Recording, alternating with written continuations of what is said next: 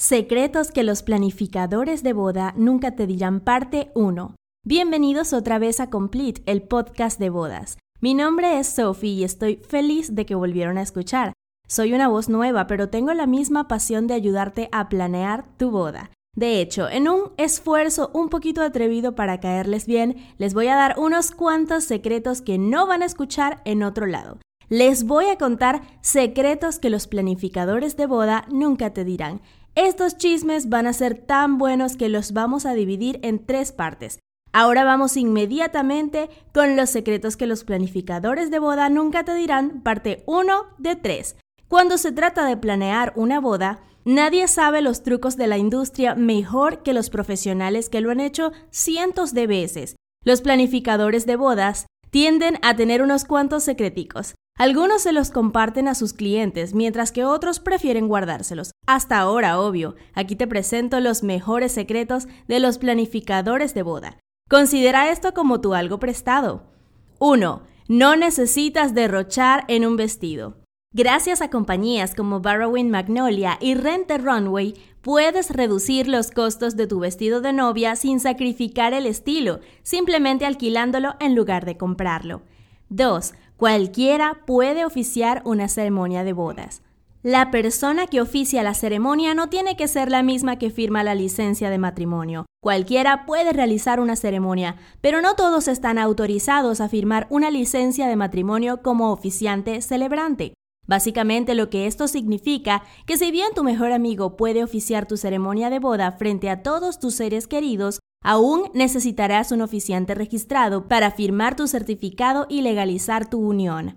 3. Lee todos los contratos antes de firmarlos. No firmes contratos con lugares o proveedores antes de leer la letra pequeña. A nadie le gusta pensar en que podría fracasar, pero en caso de que ocurra, es importante saber que puedes recuperar la mayor parte, si no todo, el dinero de tus depósitos, a menos que hayas firmado inadvertidamente algo que diga lo contrario.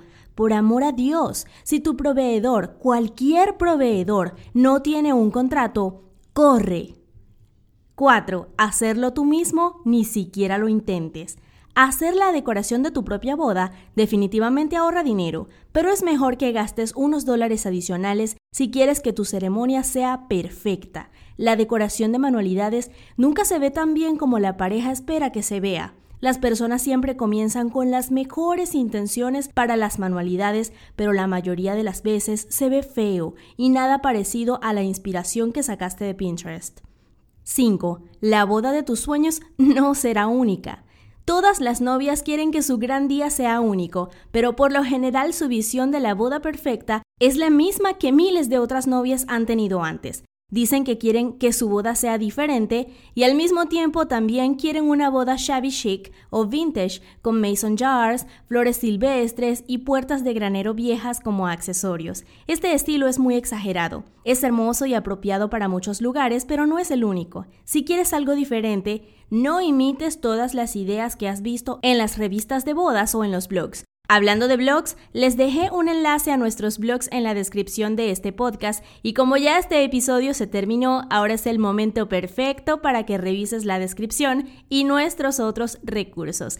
Gracias de nuevo por escuchar Complete, el podcast de bodas. Esta fue la parte número uno de secretos que los planificadores de bodas nunca te dirán. Vuelve la semana que viene para la segunda parte. Adiós.